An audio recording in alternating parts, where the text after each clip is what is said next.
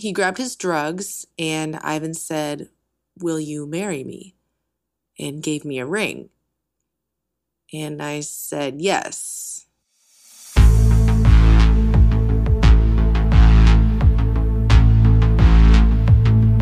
When this thing goes to court and trial, I have one shot and one opportunity to be not guilty, or I go to prison and death row.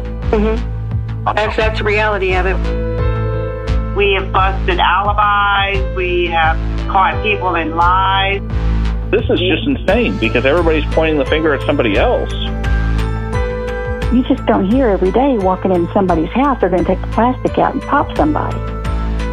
So he could get the execution date pretty much any day? Yeah. There's no impediment. This is Cousins by Blood. Episode 1 If the Genes Don't Fit. My name is Matt Duff. I'm a private investigator. This was my first interview with Sylvia Cantu. Sylvia is the aunt of the man that was murdered, James Mosqueda. This all happened in Dallas in the year 2000. At that time, the deceased James was 27, and Sylvia was in her late 40s. Now, in her late 60s, Sylvia has relived the events surrounding the murders for the past 20 years as you'll soon understand why. Sylvia starts the story on Friday, November 3rd, 2000.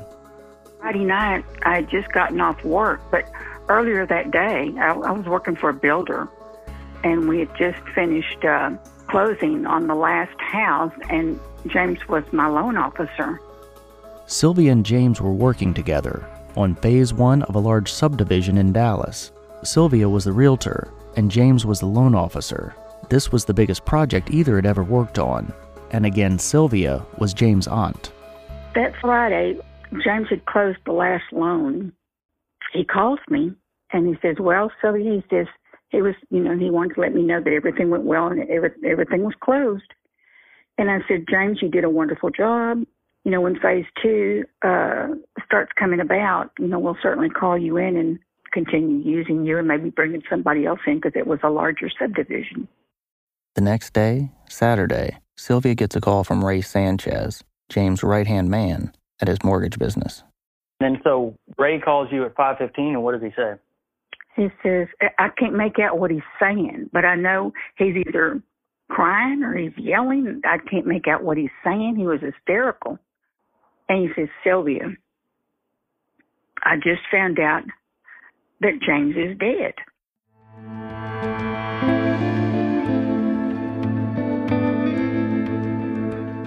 And I said, What? He says, Yeah. He says, I've got the baby. I can't go over to his house. Will you please go over there and call me and let me know what's going on, if this is true? I said, There must be some mistake, Ray. And I just couldn't imagine you know, what he was saying. I couldn't even fathom it.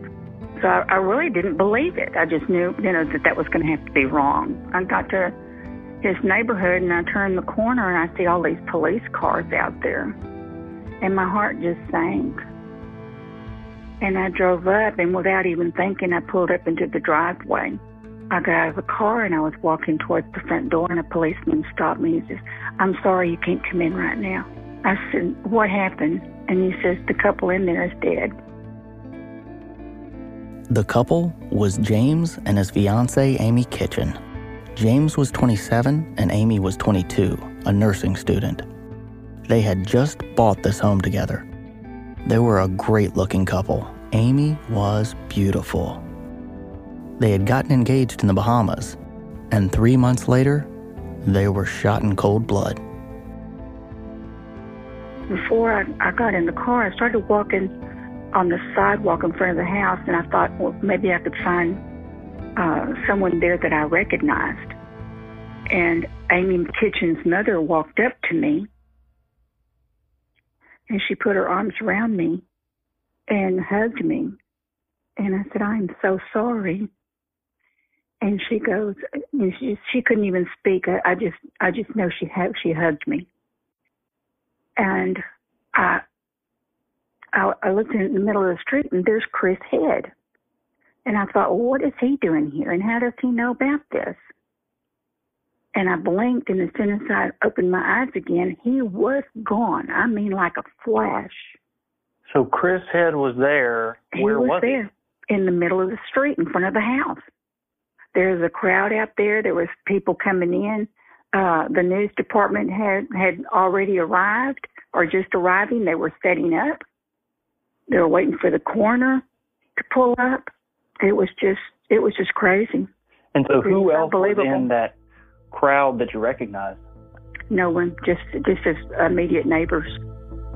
Just the immediate his neighbors and Chris Head. Mm-hmm. Mm-hmm. Chris Head, also 27 at the time, was a high school friend of James.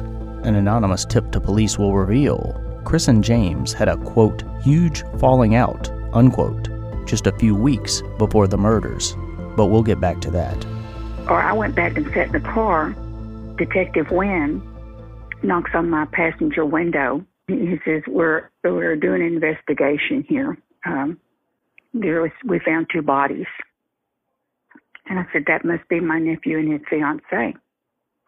Hmm So I gave him James's name, and I think I gave him Amy's la- name and last name, but I didn't know, you know, anything about what what had caused someone to come over there and, and murder them. And I think they brought James out first, and he was covered in a he was on a gurney. He was covered uh, with a blanket. My sister-in-law Elaine shows up, Abner's younger sister, my ex-husband's younger sister. She comes over to me and she says, "Do you know anything?" I said, "I don't know anything. I have no idea what happened." She says, um, "Where's Ivan?" And I said, "Oh my God." I said, "I forgot about Ivan." Ivan is Sylvia's son, James' first cousin. And four days later, after this night, Ivan will be arrested for the murders of James and Amy. This is Cousins by Blood.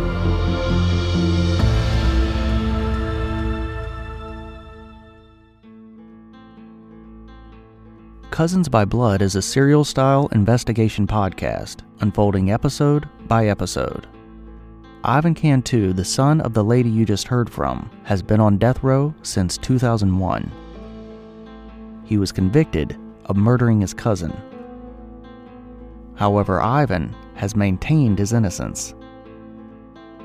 If you Google Ivan Cantu, the case sounds open and shut, and we'll get into all that. But over the course of this podcast, you'll come to realize there is a lot more to the story. And this is how you know this isn't a movie script, because you have two Amy's as main characters. And it can get confusing at first, but don't worry, the Amy's become easy to distinguish as the story goes along. James, the victim cousin, was engaged to his Amy. Amy Kitchen was her name. James and Amy Kitchen had just bought a home in North Dallas. Ivan was dating his Amy, Amy Boettcher. They had just gotten an apartment together. And their apartment was about a mile from James and Amy Kitchen's house. So those are the four main characters at this point. Here's the quick version of the state's case. November 3rd, 2000. It was a Friday night, almost midnight. Ivan called James, said he was coming over. Ivan had a gun. Ivan told his girlfriend Amy he was going to go kill his cousin and his cousin's fiance. He went over and shot James and Amy Kitchen to death in their bedroom. Ivan came back to the apartment with blood on him. Amy Boettcher was there when he got home. He was not trying to hide this from her.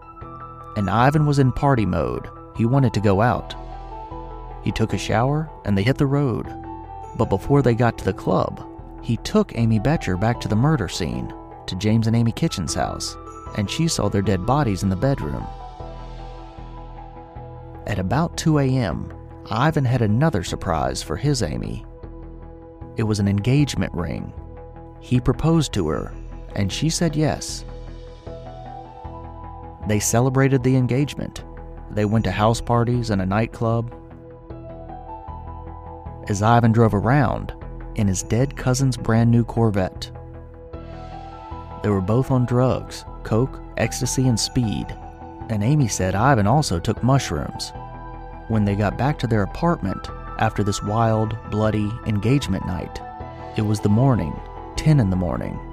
They rested for just a few hours before they got up and drove from Dallas to Arkansas. That's where Amy's parents lived.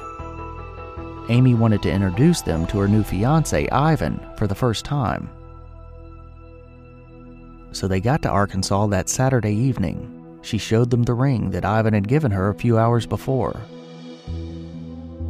They spent three days with her folks in Arkansas. It was like a meet the parents long weekend. But by Sunday, Ivan started getting phone calls from friends and family because back in Dallas, the bodies of James and Amy Kitchen had been found. At that point, nobody thought Ivan was involved. And Amy didn't tell her parents what she had seen. However, back in Dallas, the police were beginning to find evidence that tied Ivan to the murders. After the three days in Arkansas, Ivan and Amy Boettcher drove back to Dallas, and Ivan was arrested for the murders of his cousin James and James' fiance. So then, Amy went back to Arkansas and told her parents that Ivan, her new fiance, the guy that they just hung out with for three days, was a cold blooded murderer. And the ring she was wearing actually belonged to his cousin's dead fiance. You see, in addition to the murders, there was a robbery involved in the crime, and the three items stolen were James' Corvette, James' Rolex, and Amy Kitchen's engagement ring.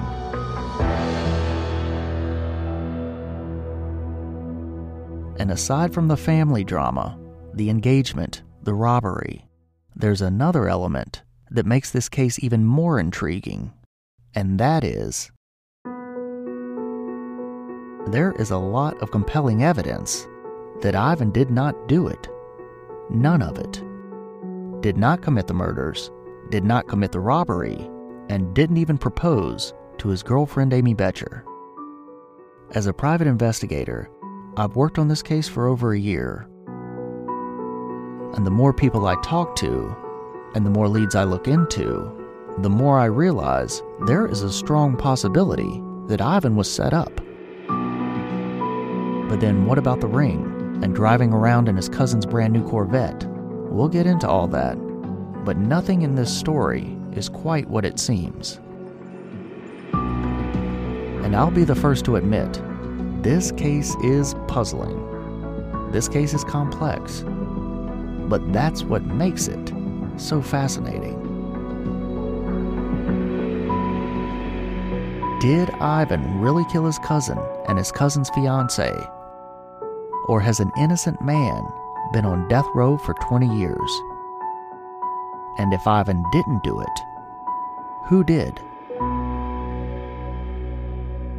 This is Susan Eichenberg, a Dallas police officer, and she was one of the first on the scene.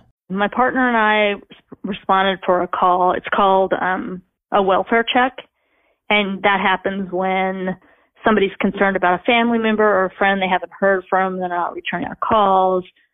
When my partner and I got there, and us being the first responders on the scene, the fire department was already there. Uh, the family was standing outside the house.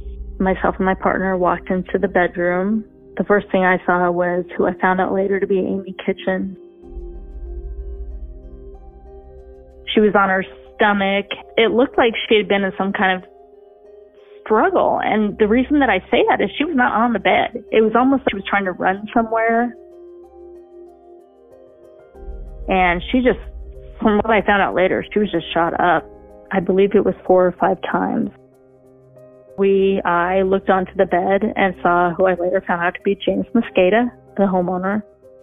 James was deceased, and I later found out he had two bullet holes to his head he was also in a position to where they may have been asleep, they meaning himself and Amy in the bed. prior to the offense.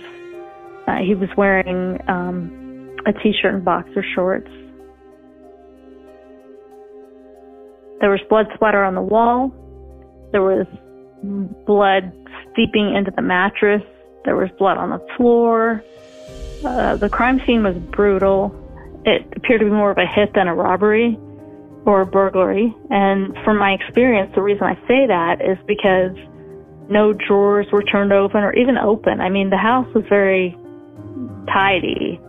There was no evidence of anyone, any assailant looking for jewelry, um, anything valuable. The hit was calculated, and the crime scene was bloody.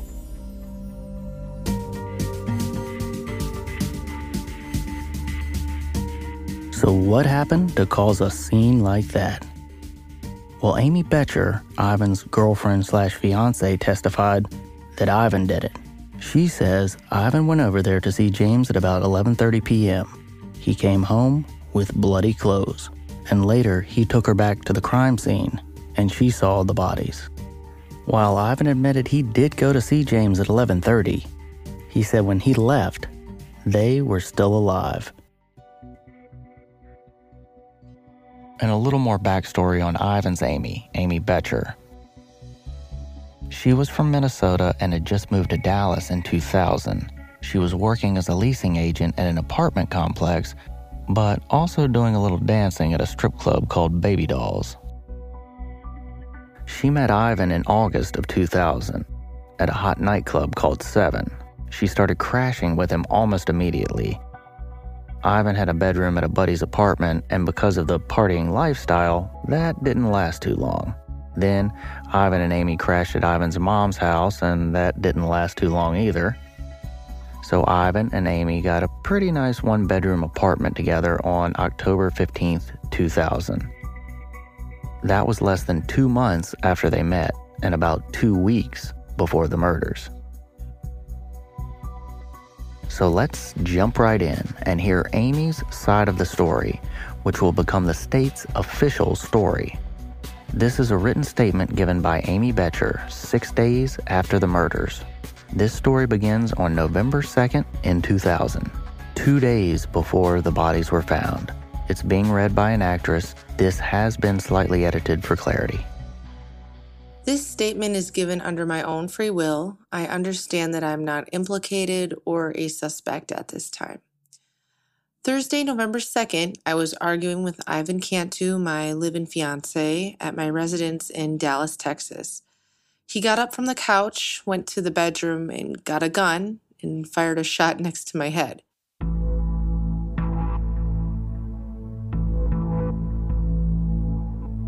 My ears started ringing. I dropped to the floor. Then he put the gun to my head and stated to calm down. I tried to leave the residence and Ivan slammed my hand in the door. Then Ivan hit me across the face. We talked and he said that he's not full of shit. If anyone fucks him over, they'll be hurt. I got out of the apartment and sat on the sidewalk. He came looking for me, saying he thought I went to the neighbor's apartment. I stated I just needed air. I was afraid for my life the rest of the night. He went to sleep. I tried to stay awake because I didn't know what was going to happen to me.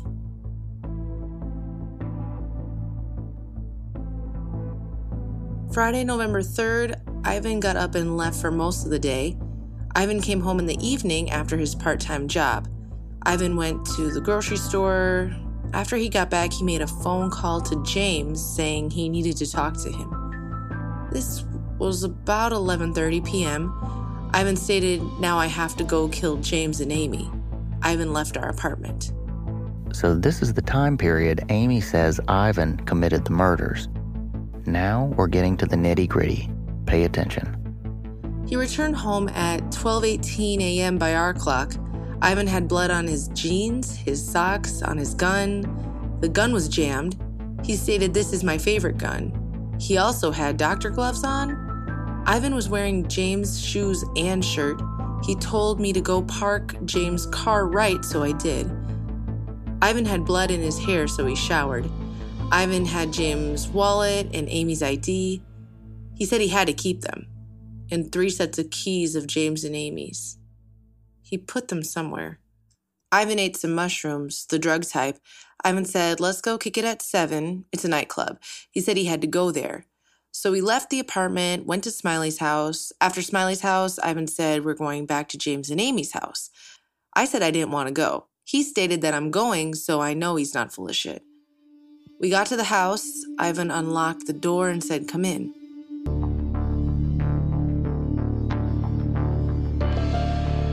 Said no. Ivan said, Get in here, so I did. He said, Help him look for two kilos of cocaine. I said, No, let's go, please. He said, You need to calm down. I stated, Please don't yell at me. Ivan said, I better help him now, so I did, because I didn't know if he would kill me too.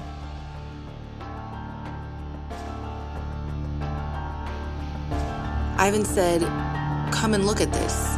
I said, No. He said, Come on. I did not see close up, but I kinda seen. I almost threw up. Ivan said, This is to let you know I'm not full of shit. Ivan got his cell phone out of the bedroom and his boots by the kitchen of James and Amy's house. As we were leaving, Ivan put the Mercedes in the garage and pulled the Corvette out. I was sitting in the Honda. Two trucks drove by at this time. Uh, one was white and one was black. After Ivan got in the Corvette, we went to the apartment and dropped off the Honda. Ivan and I went to our apartment. He had a white garbage bag of Ivan's shirt and a pair of jeans. Ivan said he had to get to seven. He grabbed his drugs, and Ivan said, Will you marry me? and gave me a ring. And I said, Yes. Let me jump in here because this is the element of the story that got me hooked on this case. In a later statement, Amy specifies, quote, he proposed to me and gave me a ring. This is the same ring that I later found out belonged to Amy Kitchen, unquote. This will become the state's case. This is from the opening statement from the prosecution. He proposed to his own girlfriend, Amy Boettcher, by giving her the engagement ring that had been on Amy Kitchen's finger. And then they went out. This stuck with me. It just sounds too crazy to be true. She said, Yes? Really?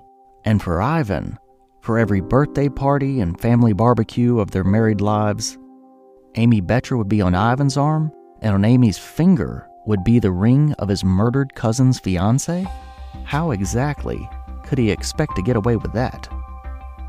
And of course, because Ivan says he didn't murder them, he has a completely different explanation for the ring that Amy was seen wearing. But we'll be digging into this whole ring situation soon enough.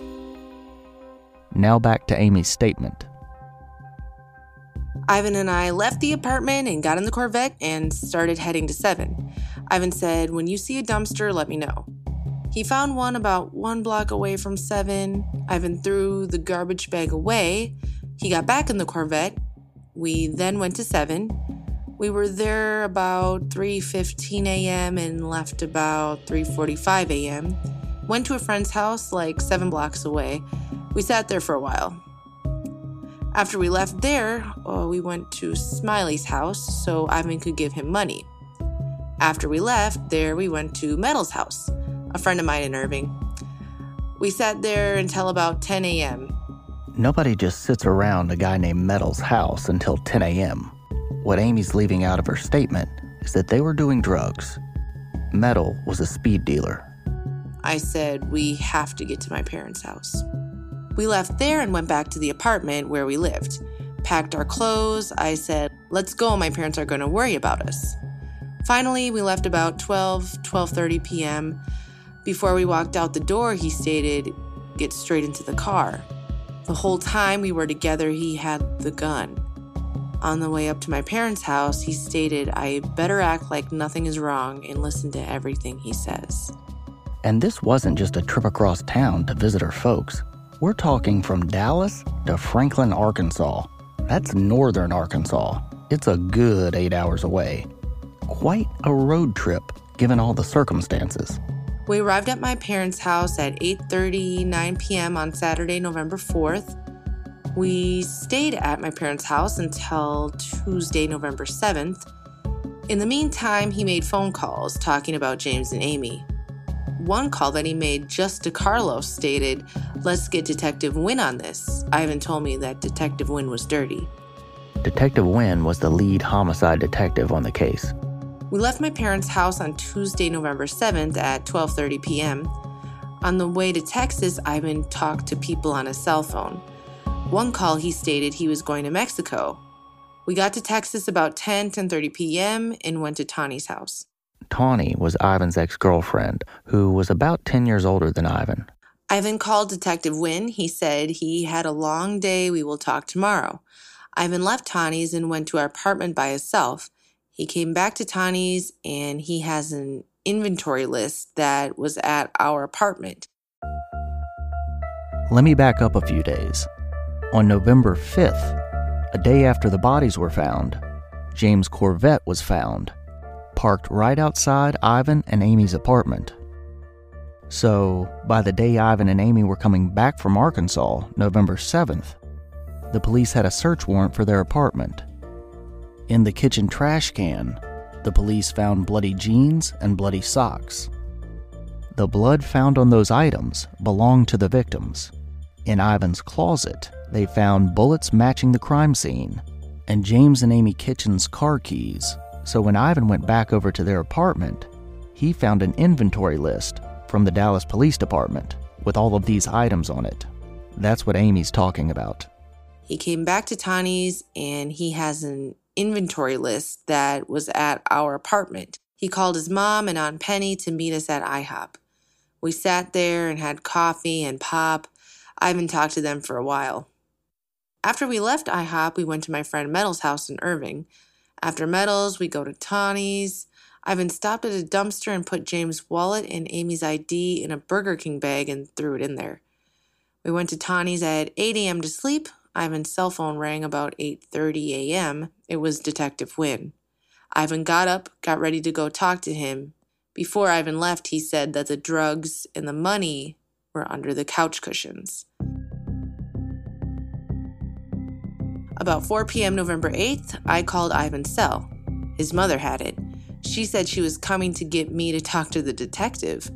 I called Tawny at work because I was afraid of his mother. Tawny came home. We sat there for a while. I also called my parents, stating that I was afraid. Please come get me. Ivan's mother called and said that Tawny and I need to get an attorney. Then Ivan called and said that he was being charged with murder. He told Tawny to make sure I was safe. I called the airlines and got a ticket to go to Little Rock. I told Tawny not to say anything to anybody. She and I left her house. Tawny took me to TGIF Fridays before the flight and to talk and get a drink. Before I got on the plane, I told her to look around the apartment. That's an official statement that Amy gave. When Tawny got back after dropping Amy off at the airport, she did look around her apartment. And when she flipped over the couch cushion, she found a baggie of drugs, a box of bullets, and a gun. Now, that all happened a few hours after Ivan was arrested on November 8th. And on November 9th, the police were called to Tawny's apartment and took the gun and the box of bullets into evidence. According to police reports, the gun and the bullets were matched as the same caliber used during the murders. Blood inside the barrel of the gun was matched to James Mosqueda, Ivan's cousin. And most significant of all, Ivan's thumbprint was matched to a thumbprint found on the magazine of the gun. And that's the state's official case in a nutshell. And based on all of that, the case seems pretty open and shut, right? It's easy to understand why the jury convicted Ivan.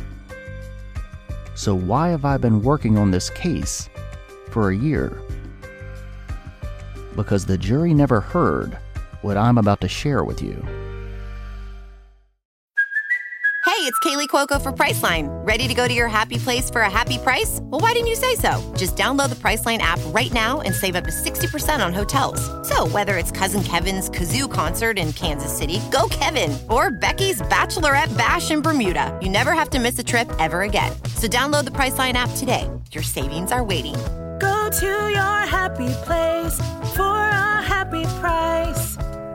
Go to your happy price, Priceline. You just heard the actress reading Amy Boettcher's statement. She was the state's star witness. And the star witness police statements and her trial testimony has major inconsistencies. We'll be pulling it all apart in a later episode. But here's an example. In all of her statements, she consistently said, Ivan came back wearing bloody jeans, bloody socks, and wearing latex gloves. And Ivan put them in the trash can. You see, a key piece of evidence is a picture of the kitchen trash can without a lid, and sitting on top of the rest of the trash are jeans, socks, latex gloves, and a blue solo cup. Those are the four items that you can clearly see in the trash can. Now, what you're about to hear is Amy's testimony on the stand at trial. I'll read the prosecution's lines, and Amy's lines are being read by the actress. What happened after Ivan took the shower? He told me to throw, uh, get a bag for his pants, but I threw them in the garbage can. You threw his jeans in the garbage can? Yes. Miss Boettcher, you said you threw them away in a trash can in the kitchen? Yes.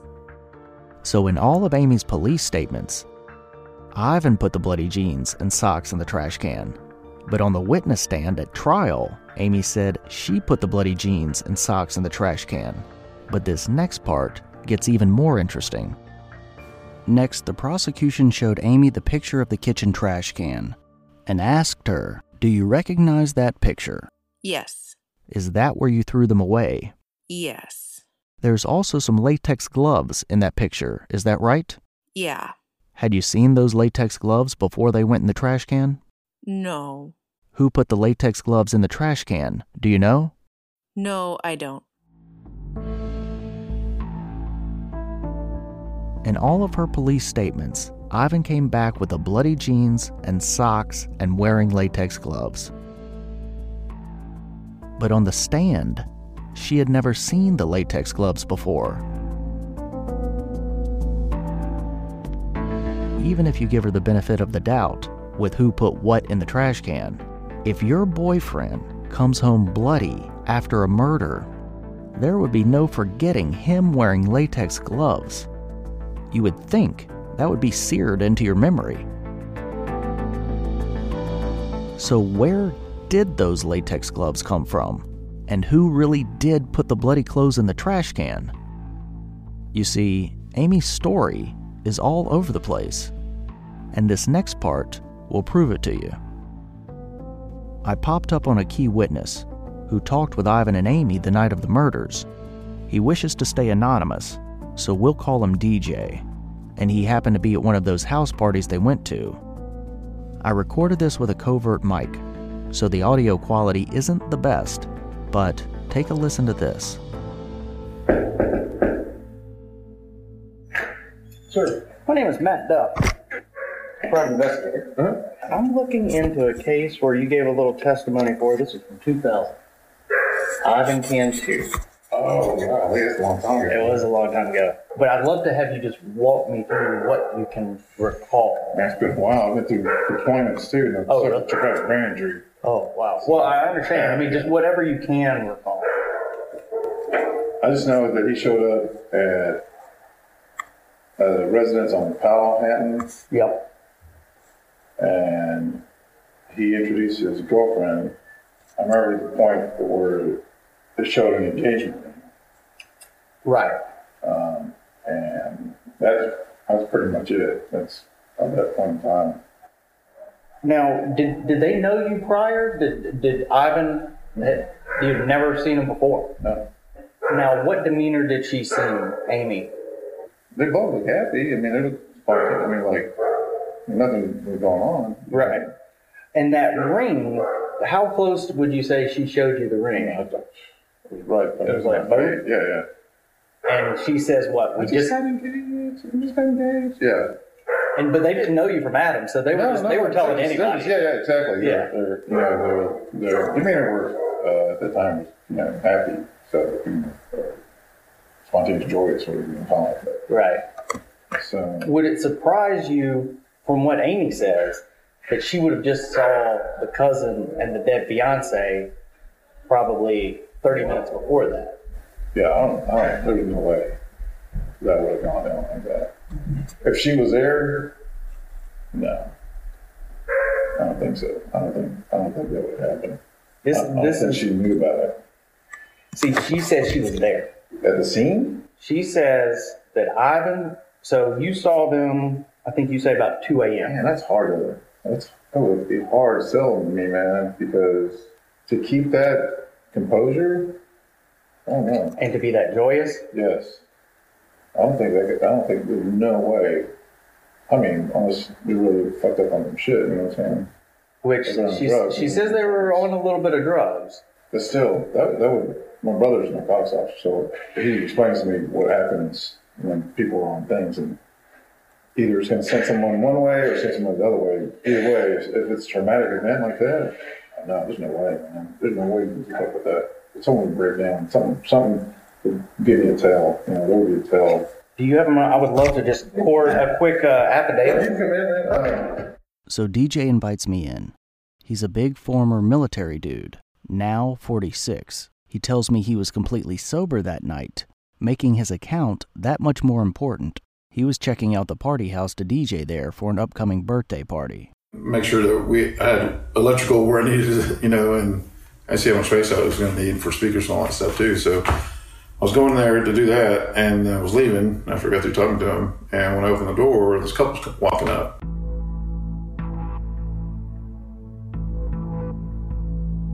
Yeah, in this uh, affidavit, you say sometime after 2 a.m. Does Yeah. that sound about right? Yeah. Okay. And of course, I was seeing silhouettes because it's dark outside. And then when they walk up, uh, and they introduce themselves, and then I remember the girl Amy being real giddy, you know, like, and they're smiling, you know, um, and you know, "Oh, we just got engaged, and and then you know, showed me the ring.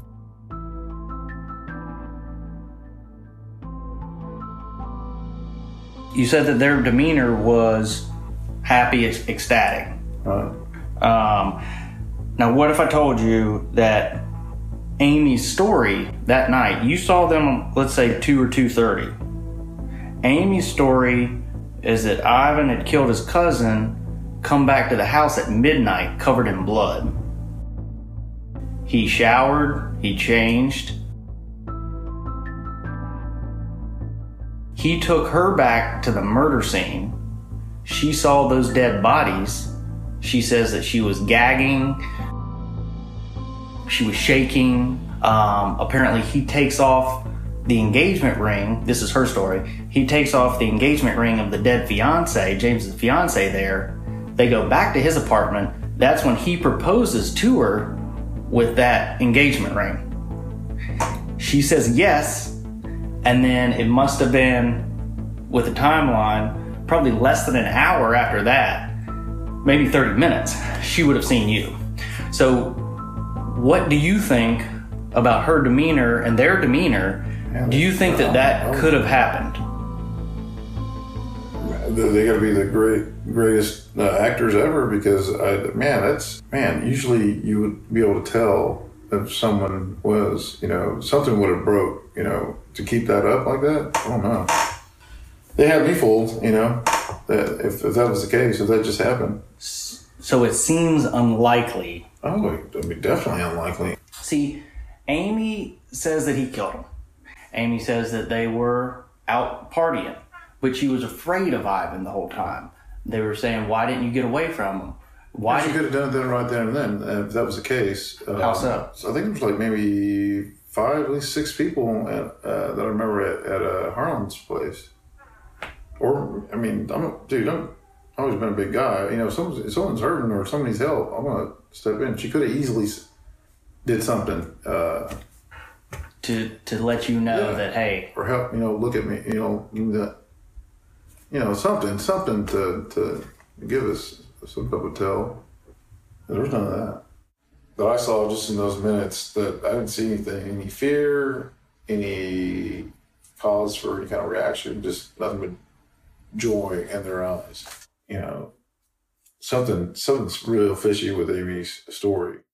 Something is real fishy with Amy's story.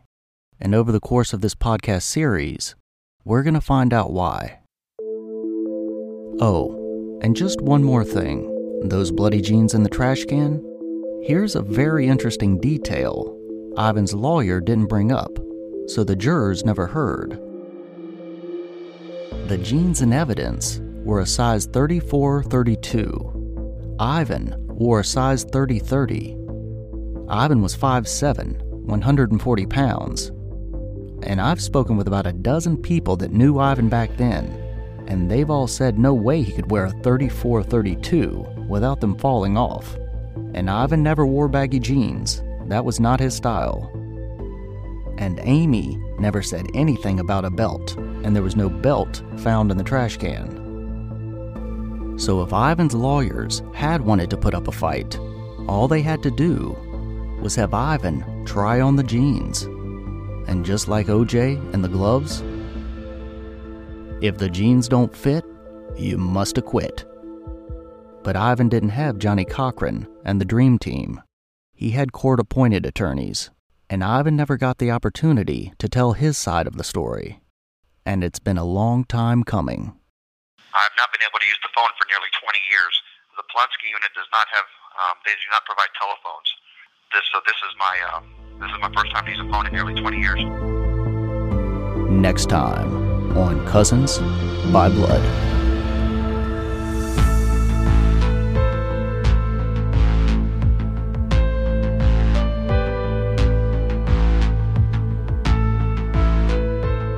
I want to thank you for listening to Cousins by Blood. If Ivan did not commit these murders, we can't let an innocent man be executed. I'm not sure if he did or didn't, but as you'll continue to hear in upcoming episodes, there's a lot of reasonable doubt here. As of right now, he could get his execution date any day, and at that point, there's a 90 day countdown. Till execution or clemency. So the more people that hear this, the better. If you want to support the show, please subscribe and tell your friends. To find out more about the case and see pictures, follow us on Facebook, Instagram, and Twitter at Cousins by Blood Podcast. Amy Boettcher's statement read by Pauline Johnson. Mixing and mastering by Jody Abbott. Thank you for listening and stay tuned.